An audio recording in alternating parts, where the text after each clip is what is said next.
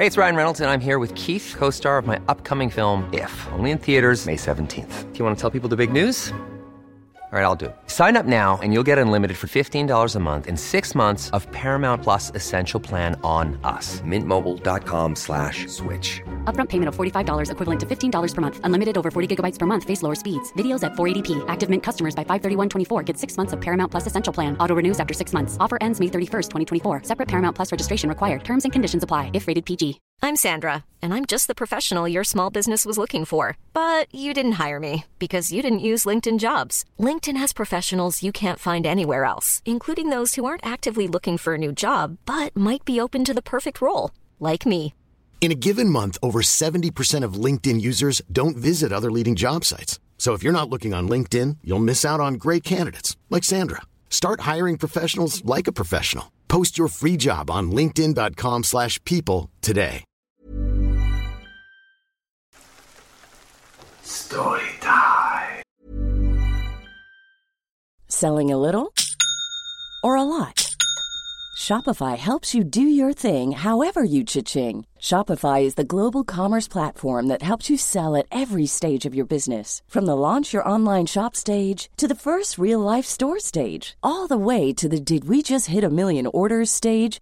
Shopify is there to help you grow. Shopify helps you turn browsers into buyers with the internet's best converting checkout. 36% better on average compared to other leading commerce platforms because businesses that grow grow with Shopify. Get a $1 per month trial period at shopify.com/work. shopify.com/work. If you thought the only way to get a more defined jawline with natural-looking results was through surgery, think again. Juvederm Volux XC is a non-surgical injectable gel filler that improves moderate to severe loss of jawline definition and can help you achieve natural-looking results with little downtime. Even better, this improved definition lasts up to one year with optimal treatment. No maintenance required. Improve jawline definition for a smooth, sculpted look with Juvederm Volux XC. For important safety information and to find a licensed specialist, visit juvederm.com. That's J U V E D E R M.com. Not for people with severe allergic reactions, allergies to lidocaine, or the proteins used in Juvederm. Common side effects include injection site redness, swelling, pain, tenderness, firmness, lumps, bumps, bruising, discoloration, or itching. There's a risk of unintentional injection into a blood vessel, which can cause vision abnormalities, blindness, stroke, temporary scabs, or scarring. Talk to a licensed specialist to find out if it's right for you. Hey, it's Ryan Reynolds, and I'm here with Keith, co star of my upcoming film, If, only in theaters, May 17th. Do you want to tell people the big news? All right, I'll do it. Sign up now and you'll get unlimited for $15 a month in six months of Paramount Plus Essential Plan on us. Mintmobile.com slash switch. Upfront payment of $45 equivalent to $15 per month. Unlimited over 40 gigabytes per month. Face lower speeds. Videos at 480p. Active Mint customers by 531.24 get six months of Paramount Plus Essential Plan. Auto renews after six months. Offer ends May 31st, 2024. Separate Paramount Plus registration required. Terms and conditions apply if rated PG. I'm Sandra, and I'm just the professional your small business was looking for. But you didn't hire me because you didn't use LinkedIn jobs. LinkedIn has professionals you can't find anywhere else, including those who aren't actively looking for a new job but might be open to the perfect role, like me. In a given month, over 70% of LinkedIn users don't visit other leading job sites. So if you're not looking on LinkedIn, you'll miss out on great candidates like Sandra. Start hiring professionals like a professional. Post your free job on linkedin.com/people today.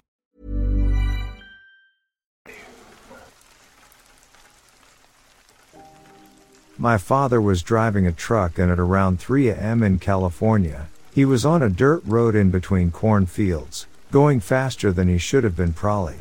When all of a sudden, some woman appeared on the side of the lane and stood there. It was so last second that he couldn't react. And the right side mirror ended up hitting her in the head. He stopped, couldn't find her. Called the police and made a report. They never found her.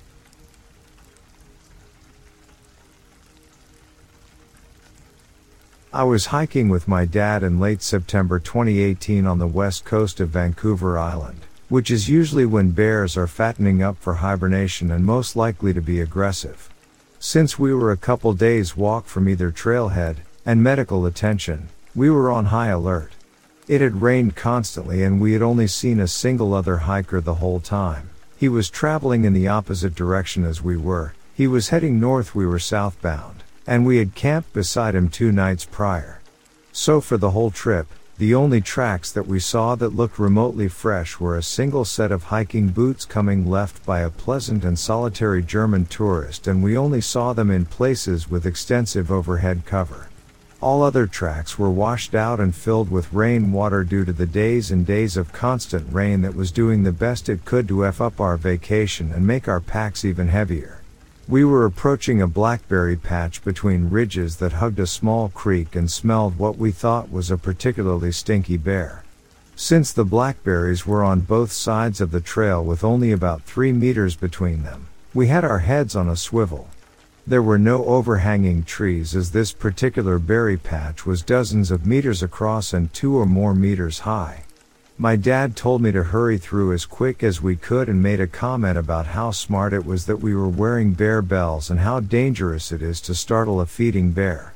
He was a couple meters ahead of me when I looked down and saw a footprint.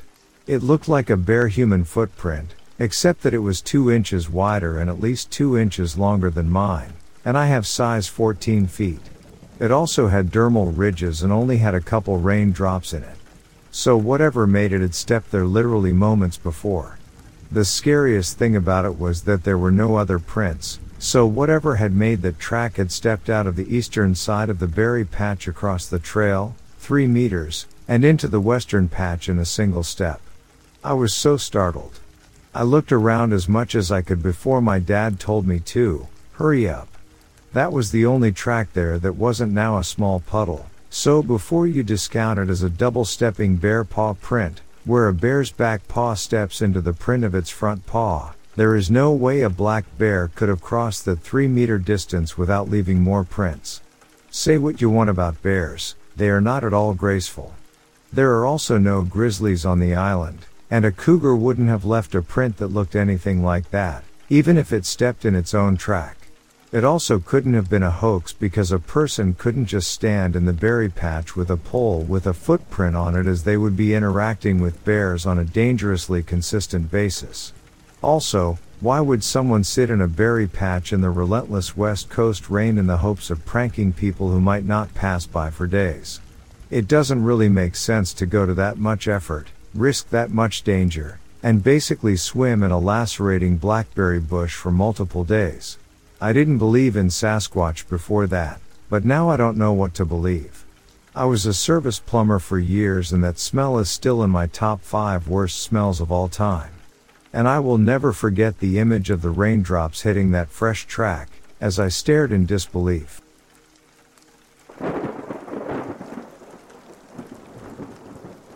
I am a truck driver, and I often drive by night to my hometown on weekends. It's about 200 American miles. It was dark and foggy with limited field of sight. Some kind of animal ran across the road with big leaps. Usually you are able to see what kind of animal it is even if they're fast, but this time I could not figure out what it was. It was pretty fast, ran like a dog but looked like a skinny bear. Definitely not a wolf. This is in Sweden. I remember it giving me a quick glance running over, which looked creepy because of its eyes reflecting my car's light. Still don't know for sure what it was.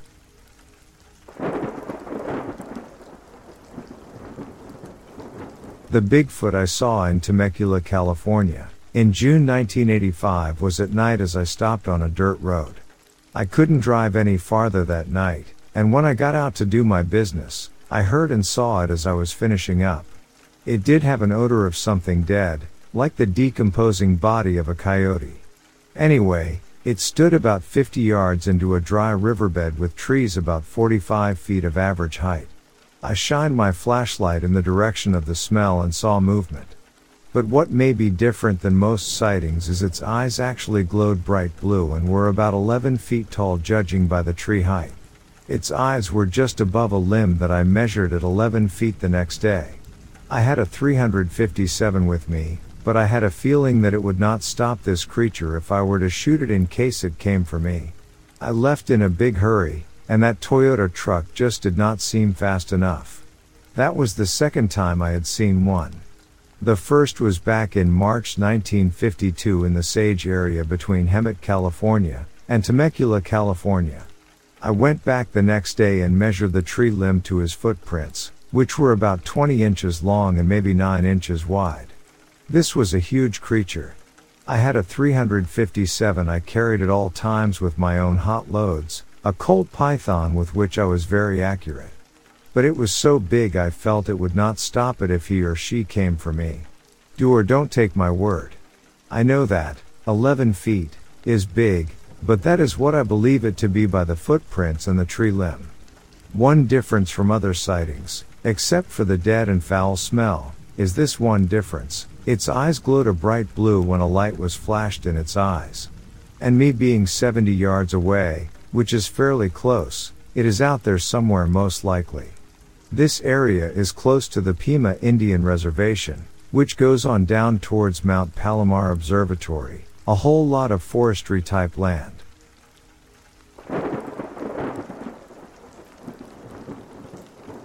I was part of an alternative spring break trip at my university and was in a van and it happened a few years ago.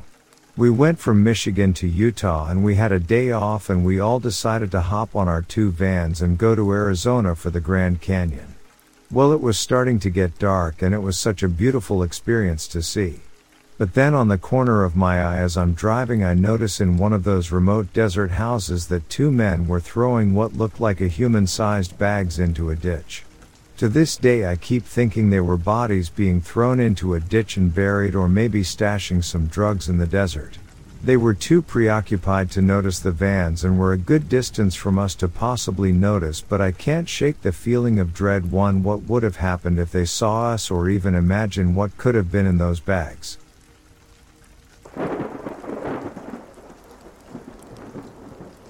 I'm a retired 24 year veteran from the Canadian Forces and a scientist, so naturally I don't speak often to people of this experience that happened to me in May of 2018. Just to be clear, I was stone cold sober and I did not partake in drugs.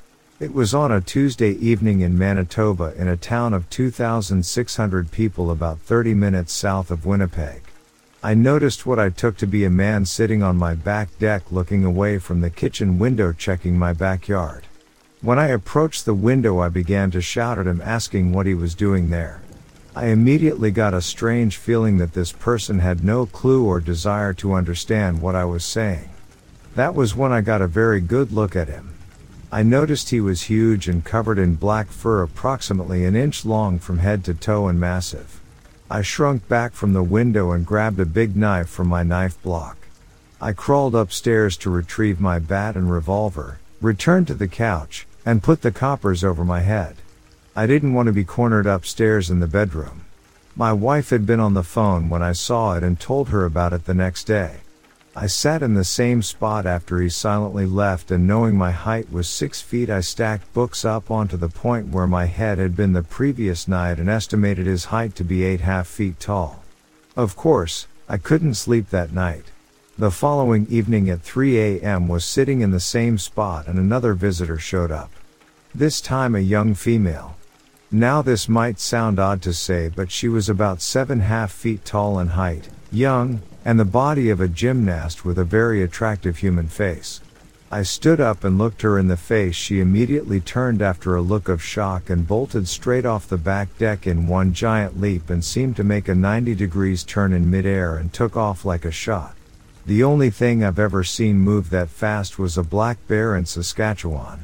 The following day, in the afternoon, I saw standing on my driveway, a massive white-haired one with black roots was staring across my back lawn with a very annoyed look on his face. He stood at the height of the eaves on my back garage which would make him well over 10 feet tall. Again, I sat down and watched him stride across the width of the backyard and disappear. He moved like a ghost with no bounce to his stride. Very creepy. I sat for weeks afterward thinking, my lord I hope this isn't a habit for them. One begins to question their sanity in these moments, but I knew what I saw and no one can convince me of otherwise. I live a five minute walk from the Seine River. I believe what I saw was a family passing through and that they use water to navigate. After weeks of shaking my head, I decided to visit the trails to the river and noticed someone had spray painted monkey trails on the sign to the entrance and then discovered clear signs of their passing through. There was a structure, sort of like a hunting blind, but the trees had not been cut but had been twisted and torn from the ground and were still green.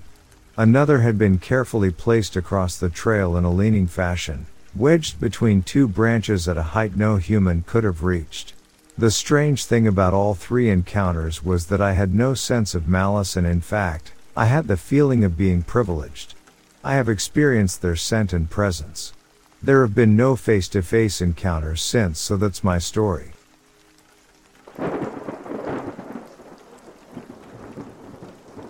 Not my story, but my stepdad's story. He was going all around the US as a long haul trucker, and he stopped by an abandoned town in Arizona. His friend said he'd give him like $10 or $20 to go inside it. When he did, his friend went with him. He asked his friend to take a picture of him in the town and they took a lot of them. But one of them had this weird creepy face on a window on the second floor of a building he was in front of. My stepdad and his friend were super creeped out and deleted it so they would never have to see that demonic ass thing ever again. He showed me various pictures of his trip through the town, and he told me about that story while we were looking at the pictures. Sent shivers down my spine, man.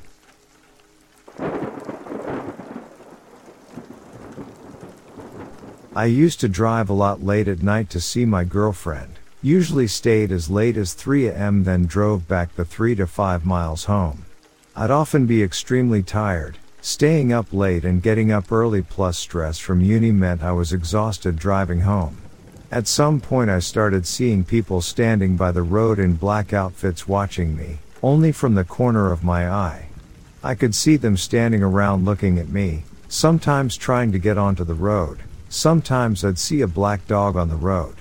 The people freaked me out the most because they were more demonic in appearance but they looked so real, like they had physical weight to them and a presence. It escalated to the point where I was afraid to see them, so I stopped staying late. Only realized what was happening when I googled black dog or seeing black shapes when tired and driving.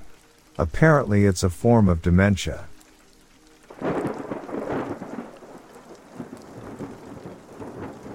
I was hitchhiking one day on this old worn out highway in the middle of nowhere and a trucker picked me up. She was a portly old lady in her 60s. I tried to make small talk, but she just stared out the window until she suddenly began to speak. On this very night, she said. Ten years ago. Along this same stretch of road in a dense fog just like this I saw the worst accident I ever seen. There was this sound like a garbage truck dropped off the Empire State Building. And when they finally pulled the driver's body from the twisting, burning wreck, it looked like this. Then she turned to face me and her skin started to melt off and her eyes bulged out while a haunting giggle filled the cabin. Her face returned to normal and she continues, Yes, sir. That was the worst accident I ever seen. Nervously, I told her that I could get off at the diner we were approaching. As she pulled over and told me, Be sure to tell them Large Marge sent you. Before cackling as she pulled away, it was the damnest thing I've ever seen.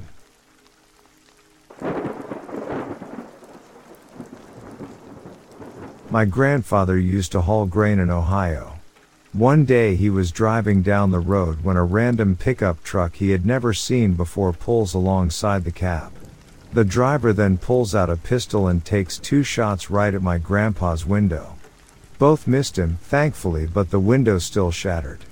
The truck then just takes off at like 90 miles per hour. I know he called the police and I'm pretty sure they caught the guy, but I'm honestly not sure of the details after the actual attack. All I know is it definitely was not somebody my grandpa knew, just some random guy felt like murdering that day, I guess.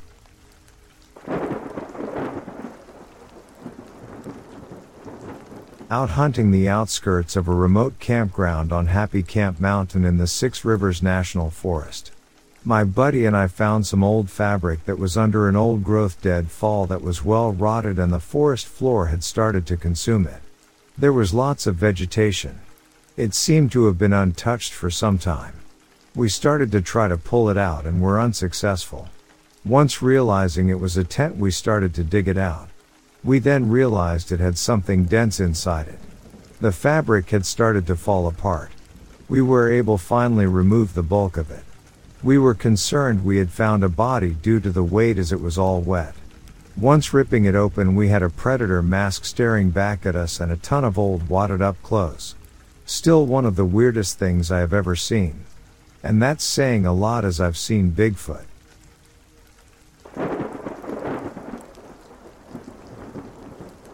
When I was living way up in the Appalachian Mountains, I'm in the foothills now, my house sat back in a holler on top of a hill. I was surrounded by woods in every direction and while I could hear the people's dogs that lived toward the bottom of the holler, and had one neighbor to the east, it was very secluded. If I walked off my porch I'd be in the woods within 8 or 9 steps. I like to walk with my dog in the woods and just enjoy the beauty, solitude and stillness of the place. One day my dog and I were walking through the woods and came upon the severed neck or head of a doe like someone had slit its throat and just kept going until it was decapitated. There was no blood trail, it was fresh. The poor thing's eyes were open and there were no flies or bugs to be found, no smell and the kitchen knife was sticking out of its neck in at a weird angle. A crude, dull, shitty old plastic handled kitchen knife. People do not hunt in those woods, they're private property and even if they did, you don't kill does. Certainly not at that time of year when they're fawning. That and the fact that I never, ever heard gunshots, I would have had to given how fresh a kill this was. My dog became very alert, not straying from my side and a feeling of unease washed over me. This was no more than 150 feet from my front porch. I went back there the next day and the head, neck or knife were gone. No trace of any of it. I don't know if I'm conveying how unnerving it was, but I can see that scene like it was yesterday now, 10 years later. I actually always felt uncomfortable being there alone, especially at night. It just felt like I was being watched.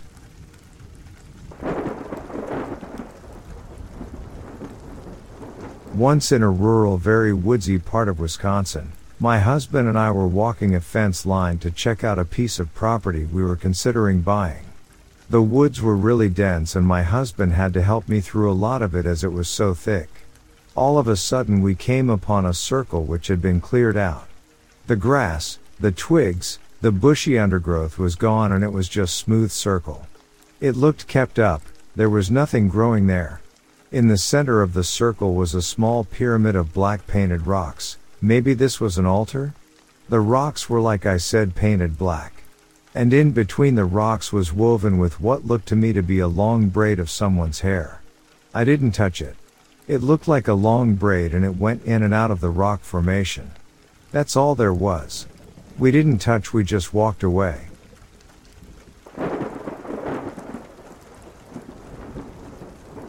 I was in remote wilderness location in Nova Scotia. Thin vast, 250,000 hectares, Wilderness of dense virgin forest with zero roads or trails. The whole area is untouched, and the only way of traveling is by kayak up rivers. We did some stargazing with the site lead guide and she knew her stuff. Been there for years and deeply knowledgeable about area and nature. We swapped stories of odd stuff. I talked about my experience of a giant floating orb in Kenya that freaked out an entire lodge incorporated guides that I've posted about before. She told us how last year they were on a kayaking X-bed in the wilderness when for three nights in a row the far night sky lit up with a white light. It didn't gain height or move and didn't match any known space launch trajectories or weather phenomenon. The nearest town was nearly 50 miles away, and there were no roads or anything similar where it was coming from. They've not seen anything similar before or since, but they were clearly spooked by a totally unexplainable event.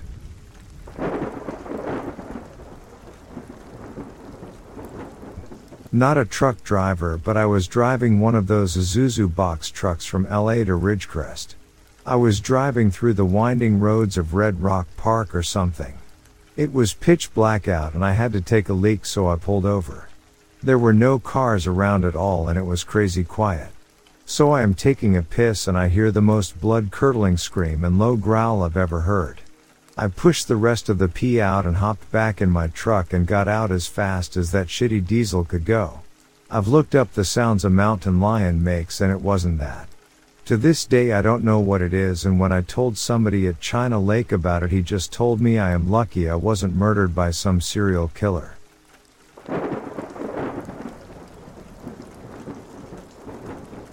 It was one of those days with long working hours, working overtime to keep a client satisfied by finishing the product in time for installation. Means leaving late in the dark from an industrial complex and walk 300 meters to catch the bus in time to the train station. At first I didn't notice them, this group of runners. They seemed like an ordinary bunch of regular runners. But then I noticed something.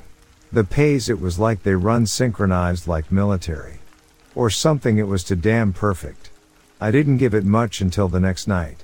Leaving late and I saw them coming running and approaching on the opposite of the street bicycle lane. So we like 20 meters apart. Street lights were a bit dim and nightfall already sunk in. As I watched the group all faced forward I turned my head to have a look see. They run precision wise like machines and then each one of them turned their head facing me just like that. And back running forward I didn't know what happened but the way they did it freaked me into walking faster ahead where there was more light. My heart pounded that wasn't normal I was thinking fricking twilight stuff half of the road I started running myself. There wasn't a next day for me anymore working overtime.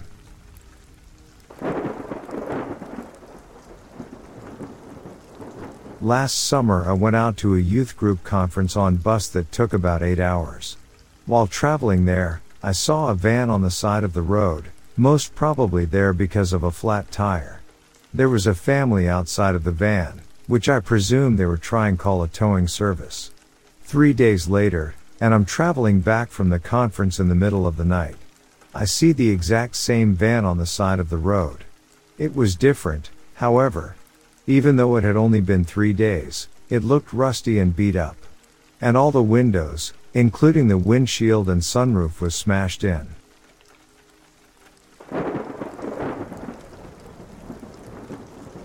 Blythe Island Regional Park and Campground near Brunswick, Georgia in 2018 or 2019. My then boyfriend, husband now, and I were primitive camping in the late spring. We had brought our mountain bikes with us and decided to hit some of the trails in the park. I was new to it and overweight at the time. I was poking along and going slower than my partner. I took lots of breaks between gasping for breath and trying not to fall. Well, during one of those breaks, I noticed a long khaki colored trench coat sleeve and the pinky side of an adult man's fist, right arm, clearly visible from one side of a tree he's standing behind. He was in the woods off to my right about 15 feet off the trail. He was comically out of place in the muggy woods, in the southeast, on morning quickly warming up to the mid 80s. Think about wearing a trench coat with the bugs, heat, humidity, and swampy forest in the deep south. As I looked at the trench coated arm or man fist, I realized that he was unmoving and quiet. A creep, lovely. He was hiding from the folks traversing the trails. Alarm bells slowly went off as I realized he could hear my out of shape s struggling to catch my breath and chug water for a couple minutes there in his shitty hiding spot. Real quick on the uptake there I know. In my defense, cardio sucks. So I stood there for a beat, having caught my breath, and stared at the arm. I swear I felt the moment he realized that I'd seen him. I got chills all over my body and it, finally, occurred to me to move my ass. I ungraciously hop on the bike and catch up to my LEO man in an impressive show of plum scared adrenaline. I told him about the man. Aside from looking dazed at my lack of survival instinct, opposites attract, he instantly decided that we just needed to move further down the trail. So we did. We eventually got to this little dock that is on the Atlantic side of the, the park which services a tower and navigation beacon for the ships moving through that area. Sticking out from under the service dock was large off-white storage tote, something that would go on a boat. The material it was made of was similar to an ice chest, but it was not as deep as an ice chest would be. I was curious about the tote. My guy was more inclined to leave it alone, but irrational minds prevailed and we opened it up. Inside was a single retro incest porn magazine. We had come across a forest prawn stash and presumably a forest jacker in a trench coat failing to hide in the woods. My partner did let the park's office know about the creep and the prawn. We had come across several kids on those trails who didn't need to find that stuff.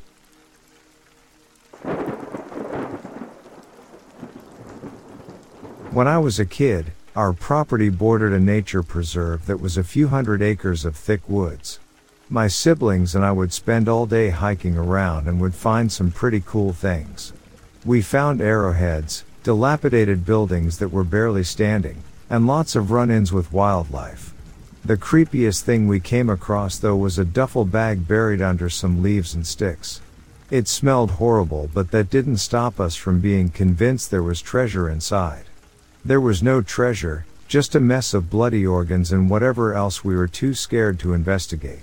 We ran home to tell our parents that we had found a dead body in the woods and my dad and a neighbor had us lead them out to where it was.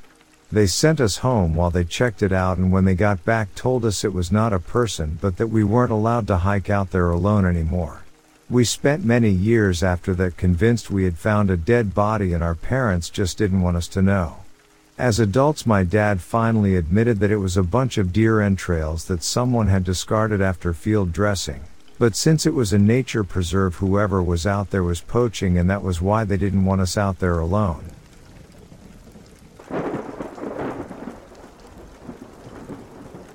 Not my story, but my sister's. She went on a night hike with several friends and her really big dog in western Colorado a couple of years ago.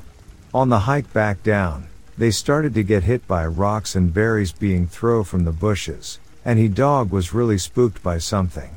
They ran back to the cars at the trailhead, and while she loaded the dog in the back seat, she saw a tall, pale human-like form running across the parking lot.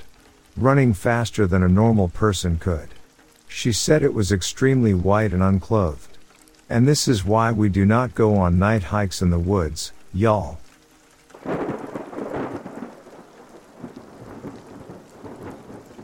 I was with my cousin in the woods near our homes in West Virginia, back in the 90s, and we came across this old cemetery on a ridge. We explored it for a bit then moved on. A little further down the ridge we came to a point where we could see my parents' house, which sat down in a valley, and about halfway up the hillside on the opposite side of my parents' house we saw another, definitely abandoned house within the trees. Neither of us had seen that house before but assumed it must have just been because we never really spent much time on that hillside. We went on about our day and ended up forgetting about it, until around 10 years later when my parents were talking about an old house that had set on that hillside, which had burned down in the 80s, before I was born. That sparked the memory for me, and I called my cousin to confirm. He remembered seeing the house, so I went back to my parents and told them. I explained the look of the house, style, position of the windows, the front porch, etc. And they said it matched the house they were talking about. It's possible my cousin and I both had a false memory of this, as memories are weird, but I always found it curious that we potentially saw a house that had burned down years before either of us were born.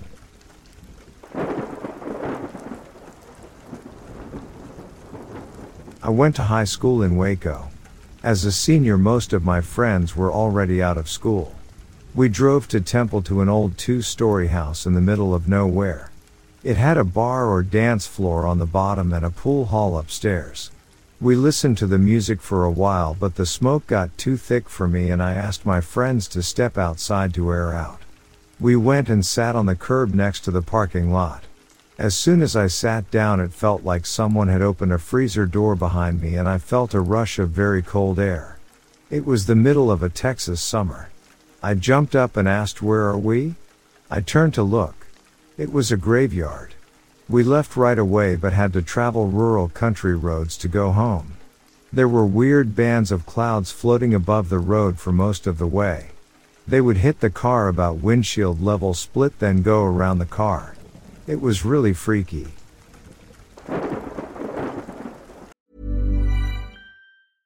Selling a little or a lot? Shopify helps you do your thing however you cha-ching. Shopify is the global commerce platform that helps you sell at every stage of your business. From the launch your online shop stage to the first real life store stage, all the way to the did we just hit a million orders stage. Shopify is there to help you grow. Shopify helps you turn browsers into buyers with the internet's best converting checkout. 36% better on average compared to other leading commerce platforms because businesses that grow grow with Shopify. Get a $1 per month trial period at shopify.com/work. shopify.com/work. Even when we're on a budget, we still deserve nice things. Quince is a place to scoop up stunning high-end goods for 50 to 80% less than similar brands. They have buttery soft cashmere sweaters starting at $50, luxurious Italian leather bags, and so much more. Plus, Quince only works with factories that use safe, ethical, and responsible manufacturing. Get the high-end goods you'll love without the high price tag with Quince. Go to quince.com/style for free shipping and 365-day returns.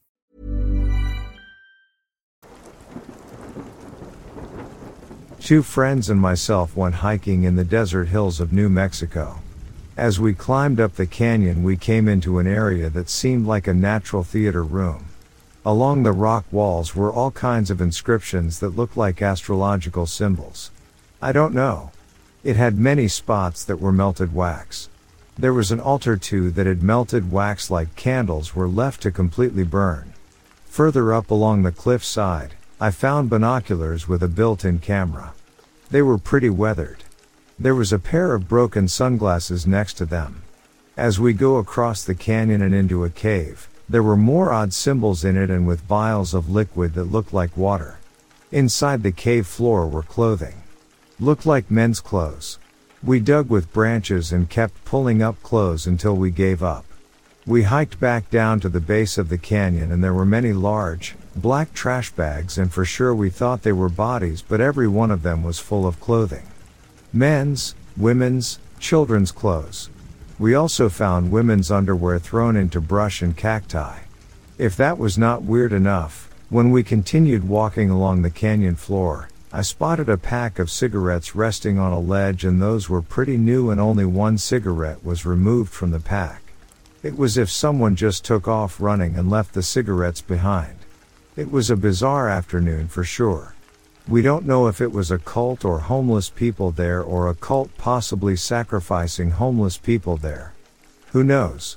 I know that we saw no blood for sure.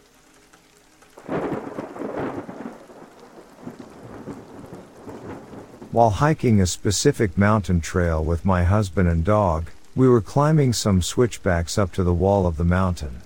The last switchback ran across the mountain wall to a dead end waterfall. Only one way up and down. It was a decent two mile hike up the path.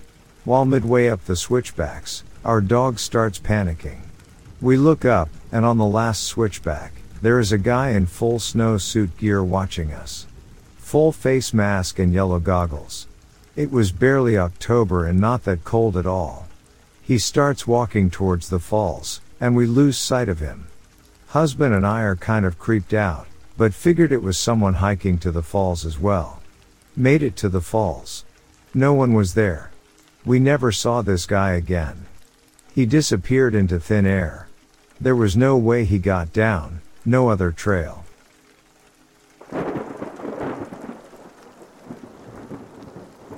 I have a hundred or so unexplainable stories about one of the most haunted cemeteries, Bachelor's Grove outside Chicago. I've had some in your face encounters. Also seen the ghost house that disappears many times. Experienced the white dog as well. It is true no matter how hard the wind blows it never blows inside the cemetery gates. We used to smoke pot in that cemetery but the spirits liked me and my group of friends because we were respectful. They would mess with us playfully. There was one night they did not want us in the cemetery. They definitely let us know it. The spirits were very serious on the night.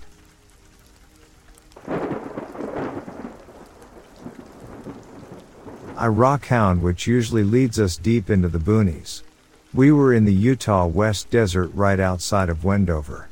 It was a dirt road but not that far off the beaten path, only a mile or two from the gas station and freeway exit. We were headed to a spot we have been to several times. We like it because it's far enough away to be an adventure but not too far from SLC anyways there are several dirt roads that branch off this main path. We passed one of those paths and saw a bunch of stuff in the path so we slowed down out of curiosity and to be safe in case there was something on our path too. As we got closer we saw there were dozens of dead jackrabbits. They looked like they were arranged in lines not like tossed in a heap.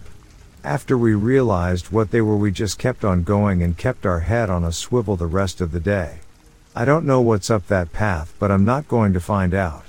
That was the first and only time to see that on our trips to that specific spot. We have probably been out there close to a dozen times by now, but we always stick to the correct path. Nothing good comes from taking random dirt roads in the West Desert. Usually you just get lost, been there done that, but sometimes you will find crazy people who don't want to be bothered.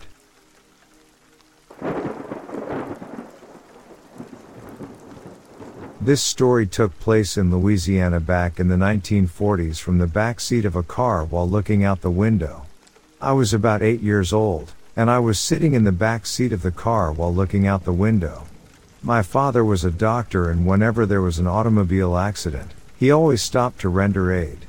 This was in the 1940s. There were only two lane highways, so collisions were fairly common. The car might have been stopped for that reason. At the time, or we were driving very slowly, but I looked out my window on the left side, and on the shoulder of the highway in the opposite lane, was a tiny horse drawn wagon with a tiny driver. The horse was about 8 inches from nose to tail as I looked down on it, and the driver was in proportion. The wagon was kind of a dingy red, farm type wagon. At the time I did not think the sighting was miraculous or even odd, and I didn't say anything to my parents, but all I remember is that I wanted to take the tiny beings home to play with. Although I remember it vividly, I gave it little thought for years, but in later life, I started reading about elementals and fairy beings and realized I'd had an actual sighting. I have had no sightings since. They seemed unaware of me or anything but what they were doing, which was a fairy man driving a horse drawn wagon, the wagon and horse about the size that could fit in an apple carton. If seen, what did the fairy or fairies look like? I saw a tiny, 8 inch, horse drawn wagon being driven by a tiny man.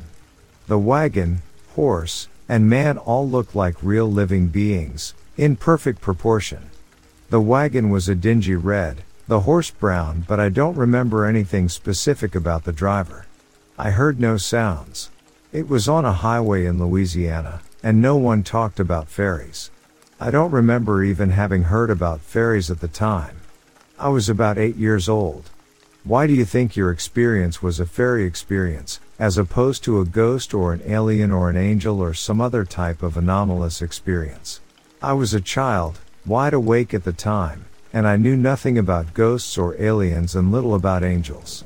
I now believe that, fairies, exist and are basically soul-like beings that vibrate at a range of frequencies that humans can't see unless certain circumstances allow it. I never read fiction or non-fiction stories about fairy beings until many years later, when I was around 30 years old, and I started reading about elementals and other fairy beings in a book entitled The Secret Teachings of All Ages by Manly P. Hall. Since then, I have researched more. The memory of my fairy sighting is still vivid, after over 70 years.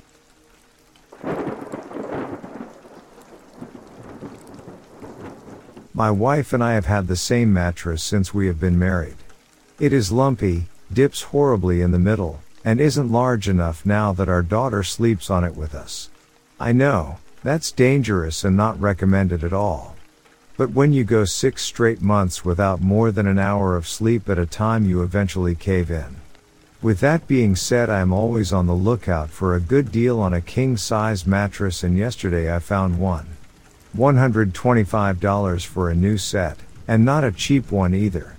Incredible, right? I thought so too, so I called the guy up and asked if it was still available. You know how sometimes they advertise something really cheap because it doesn't exist. To my surprise, it was so I set up for my wife and daughter to go out and take a look at 5 p.m. I would have rather just gone myself instead of dragging my cranky daughter all the way into downtown, but my wife is pretty particular about the firmness of the mattress, so I had to make sure it was comfortable for her. Brian, the guy selling the mattress, said to call when we were on our way so he would know when to meet us at the storage site. I called but it went to voicemail so I left one and also texted him to let him know we are on our way. The whole drive there, my wife and I are chatting happily about how great it will be to finally have a new mattress and have our own space in the bed once again. My daughter likes to sleep at a bit of a diagonal so that her hands are touching mommy's shoulder and her feet are touching my leg. It is very sweet and cute, but also incredibly uncomfortable because I have to sleep on the knife's edge of the bed in order to not crush anyone. Dads out there, I am sure you can relate. Fortunately, the traffic isn't too bad yet, so we make it right on time. I hate being late to appointments. It is just so unprofessional and inconsiderate, you know? I get out of the car and unstrap my daughter so that she can enjoy the cool breeze and point to all the new things she sees while we wait for Brian to arrive. After about 15 minutes, I walk into the office of the storage facility and ask to see if Brian maybe works there or if the receptionist knows anything about him. She told me that he works for a home staging company for when people try to sell their homes. That is why we can buy the mattress so cheap. It is unpackaged and set up so they can't resell it in a store. She assured me he was a great guy and was probably just running late due to traffic. I was glad I talked to her because I was still having a few doubts about why the mattress was such a good deal, but his line of work made a lot of sense. My daughter and I walked around some more singing songs and feeling the brick wall of the building and the nylon threads of the American flag swaying in the breeze. She is a very happy, sweet girl and loves to feel new things, so I didn't notice how much time had passed until my wife popped out of the car and asked what was going on. Forty minutes had passed. This guy was ridiculously late. I handed off my daughter so that I could call him up and see what the deal was. This is Brian. Yay, hi, this is Steven. We had a 5 p.m. meeting to look at a mattress. Where are you at, bud? Oh yay okay I am 30 minutes away, I'll be there soon. Now as you know I hate being late. I also hate when others are late. Seriously? It is 5:35 p.m. and we agreed to 5 p.m. Brian. Don't bother, we are leaving. I told you to call me when you were leaving so that I knew you were coming. This is the first time you are calling me, so now I am coming. What? Look, Brian. I called you when we left our house and I left you a voicemail. I texted you to let you know we were on the highway. We agreed to 5 p.m. and you stood us up. I dragged my daughter and wife out here for no reason and now we have to fight traffic to get back home. Thank you for wasting our time. I hung up before he could get another word in. I was furious who sets a time to meet but then doesn't show up until the person calls. Clearly this guy wasn't a real businessman. He called me right back but I ignored it. We needed dinner and showers, we had routines to follow or this baby was going to be up all night. He texted me right after trying to justify his reasoning, telling me I was foolish for not wanting to wait around to save so much money on a $1,000 mattress. Obviously this guy didn't have kids. I added his number to my spam list so that I wouldn't get any more calls or texts from him and apologized to my wife for wasting our evening. I work two jobs to make enough for the bills and we don't have much time together as a family. I feel like a bit of a failure but my wife always reassures me, thanking me for working so hard. Still, I can't shake the sadness I feel when I come home late and barely get to spend any time with them, so I was extra frustrated with Brian for wasting one of my only free evenings. Of course, traffic was awful heading back out of downtown, and there were two car accidents because why not add insult to injury? My daughter was starting to get fussy, so I was singing all her favorite songs and making silly faces to keep her occupied. It took over an hour to get home, but once we hit the driveway, everything was forgotten and we all smiled. Home at last. We went through our normal routine of dinner and bath time and instead of turning on the television I just played with my daughter until she was ready for bed. It was a nice change of pace. I can't believe how big she is getting. The alarm went off far too early for my liking but I got up and did my best to crawl out of the dip in the bed without arousing anyone else. Got dressed, packed a lunch, ate a quick breakfast and I was off to work. The day was pretty uneventful, which was nice because I couldn't keep my eyes open easily. Normally I get a few calls from my wife during the day and at least one picture showing our daughter doing something silly or new, but I didn't get any of that today. I knew they had a few plans to go to the petting zoo and story time at the library, so I didn't think much of it, although I did miss my daily picture. Wednesday is always a special day because it's food pantry day. At first we were just embarrassed, but we try to make the best of it by guessing what dessert they will give us. The generosity of people in our area is so amazing. They donate all organic foods, even organic meat. I usually make it home before my wife is done at the pantry so I tidy up the house and get ready to go out and grab all of the bags full of food. I kicked off my work boots and put my lunch bag away, cleaning up a few dishes in the sink and washing down my daughter's high chair tray. As I headed into the bedroom to change into more comfortable clothes, I stopped dead in my tracks. There, in place of our small, lumpy bed was the king-sized mattress on a simple bed frame. It even had sheets on it, nice ones. A few tears gathered at Edi because I realized why my wife never called me today. She was busy surprising me with a new bed. She must have found Brian's ad on Craigslist and went up to meet him on her own while I was at work. What a wonderful woman she is. On the bed was a small, white card. I rushed over to it, flopping onto the bed and taking the card in my hand to read. Dear Stephen, I hope you like the mattress. Don't worry about payment, I already took what I needed. Brian. What the hell? I sprang up off of the bed and went to my phone, calling my wife. No answer. No problem, she is probably wrapping up at the food pantry or driving home. She never answers when she is driving. I waited 15 more minutes before calling again. She is never this late from coming home. 4.15 at the latest and it was already 4.30. I called again, straight to voicemail. I tried not to panic, Tried to let my imagination run wild, but I couldn't help it. Was she in an accident? Is she stuck in traffic? Please answer. After another 20 minutes and no response from her, I drove over to the food pantry and found the managing volunteer just before they closed up for the night. Hey Terry, was my wife here today? Oh, hi Stephen. No, she never came today. I was a bit surprised myself, but I thought maybe you finally found a better job and didn't need to come anymore. I drove home much faster than the law or safety would dictate, praying that her car would be in the driveway, but it wasn't. I tried calling one more time with no luck. Sprinting around the house, I searched for anything strange or missing. That is when I noticed the picture frame on our nightstand. The picture was torn down one side, leaving just me. Tears started flowing down my face, coating my phone as I dialed 911. Just a quick update or answer of various questions from the comments. First, thank you all for your concern. The local police and I are doing everything we can to try and locate my family. I will let you know as soon as I hear anything positive or negative regarding the case. Secondly, I understand that Craigslist can be shady. I have dealt many times with buying and selling without ever having an issue for many years. Please understand I am in a difficult financial position right now, which is why I even looked around for a mattress on Craigslist. We go to a food pantry every week, so yes, times are tough. I can only do what I can do.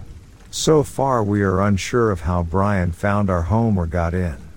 There was no signs of a forced entry and no record of anyone calling or texting my wife or her calling or texting anyone over the course of the day outside of actual contacts saved to her phone. She received no emails either. Our neighbors did not notice a moving truck or anything similar come by during the day, but obviously something had to have come by. Still no idea about that either. Update 2. The police have put out my wife and daughter's picture to try and get the word out. I went up to the storage facility to try and talk to the receptionist, but it was a new woman today. She looked up storage units owned by a Brian and there was not a single unit. Can you believe that? Over 1,400 units and not a single Brian. I mean, it's a common name. I feel like something is getting covered up so I'm coming back later to snoop around on my own. I also unblocked the number and tried to call but all I get is a disconnected number message.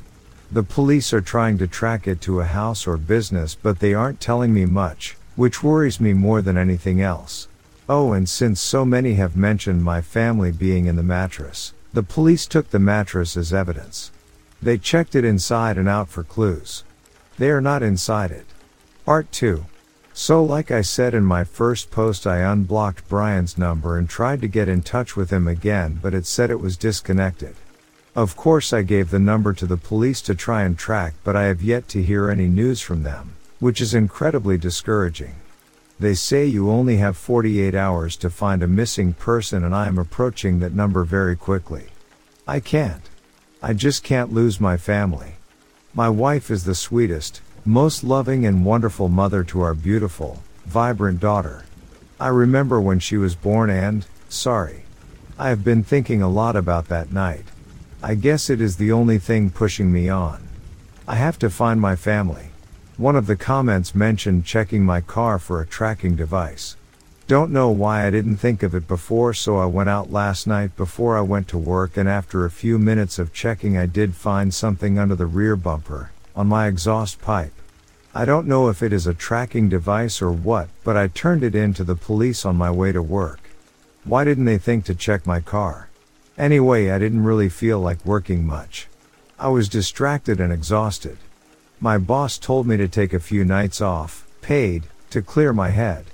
I couldn't believe it, not because it is out of the ordinary, but he is just a hard ass most of the time. I didn't think he had a soft spot on him. I took full advantage of it by heading back up to the storage site to see if I could find anything.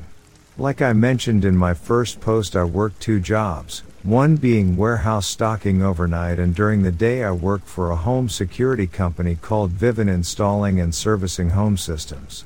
One of the neat things we offer is a camera that you can access from anywhere in the world and watch a live stream. Most people use it as a nanny cam or to see what their pets do while they are gone, but I had a great idea. I'd set one up on the roof and then I could watch it from my work laptop to see if anyone is moving mattresses around.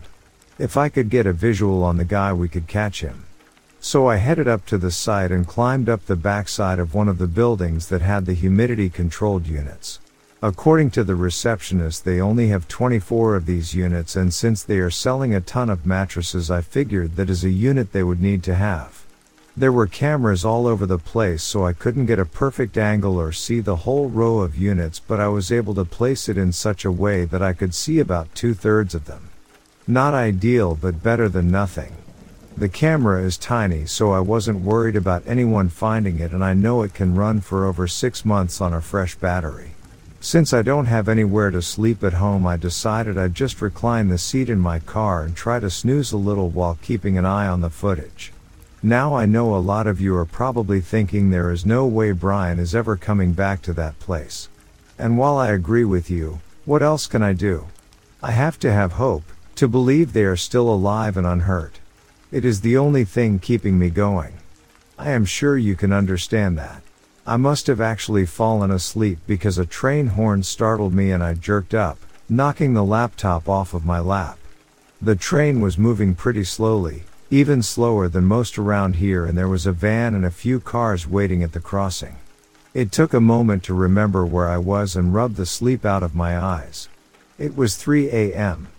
I rewound the footage in triple speed to see if anyone had shown up during the hour and a half that I was laying there and only 20 minutes before a 15 passenger van showed up just inside the frame of the camera.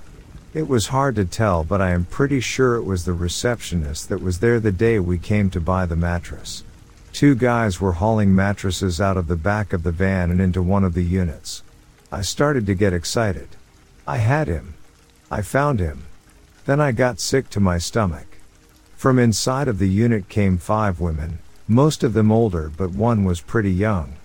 I couldn't see their faces because of the distance from the camera, but I could see that they were chained together and gagged with something. One of the guys gave something to the receptionist lady, most likely money, and they piled into the van and drove off. Wait, I thought, didn't I just see a van? I looked up and the train was gone, the cars that were waiting now far off in the distance. I turned on my car and took off after the fading taillights, praying I'd be able to catch up and hope they hadn't already turned off somewhere. I grabbed my phone and called the police, telling them everything that transpired and where I was or direction I was heading. They told me to pull over and to stop following, but screw that. I floored it even more and tried to close the distance. Pretty soon I heard sirens from several different directions, but I had lost sight of the van, or maybe never had sight of it. When I finally caught up to the tail lights I was chasing they belonged to a Corolla or something. About that time my phone went off. It was the police, they had found the van. I drove my way over, only a few blocks east of where I was, hoping for good news.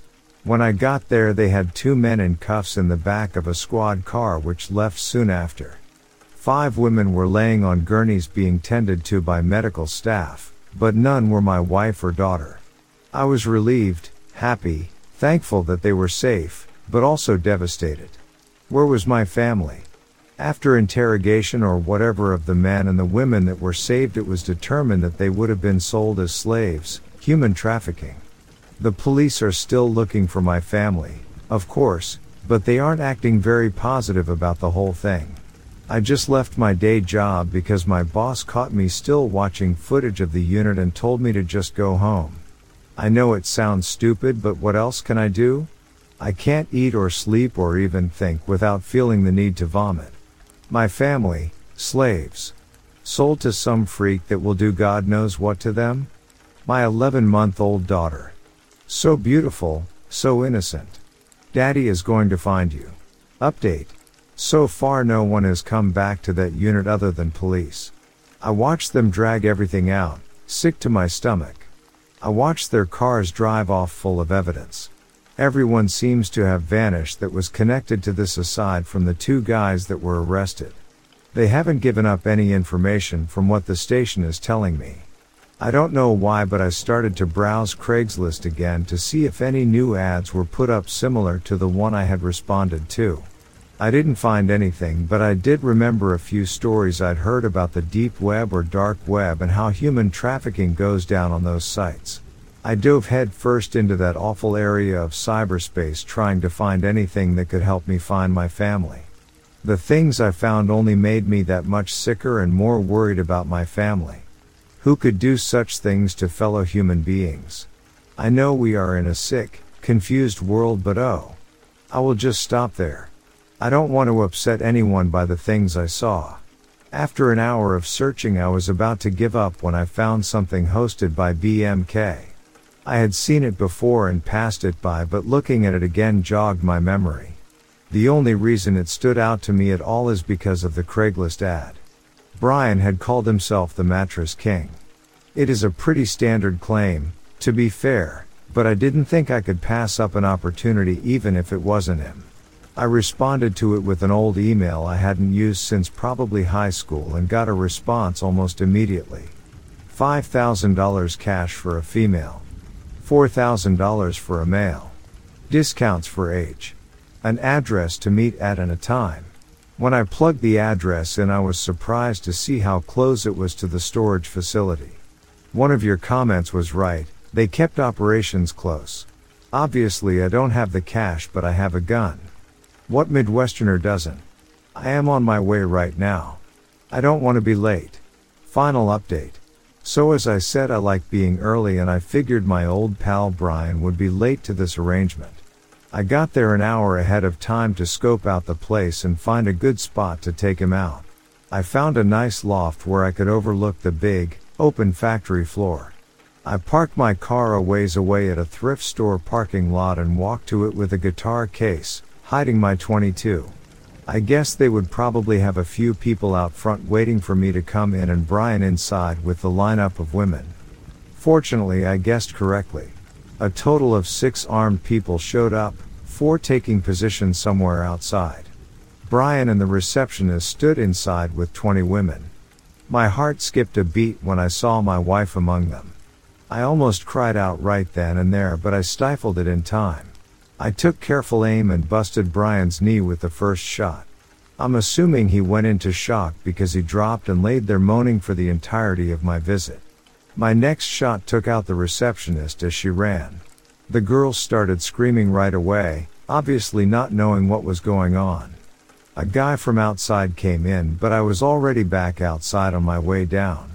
I have never been happier than right then about my granddad forcing me to go hunting every year and earn my dinner. It was paying off. It was then that I called the police. I waited until sirens were nearing before I shot the next two guards in the leg. Suffer for your sins. I made my way inside and used one of the guards' handguns to finish Brian and the other guy with him after I let him see my face. I don't think my wife even noticed me until I put my hand on her face. I'm not sure where the last one ran off to, but he didn't bother us as I unlocked the women and hugged my wife. Where's my baby? Is she okay? She just shook her head. We cried, oblivious to the police filtering in.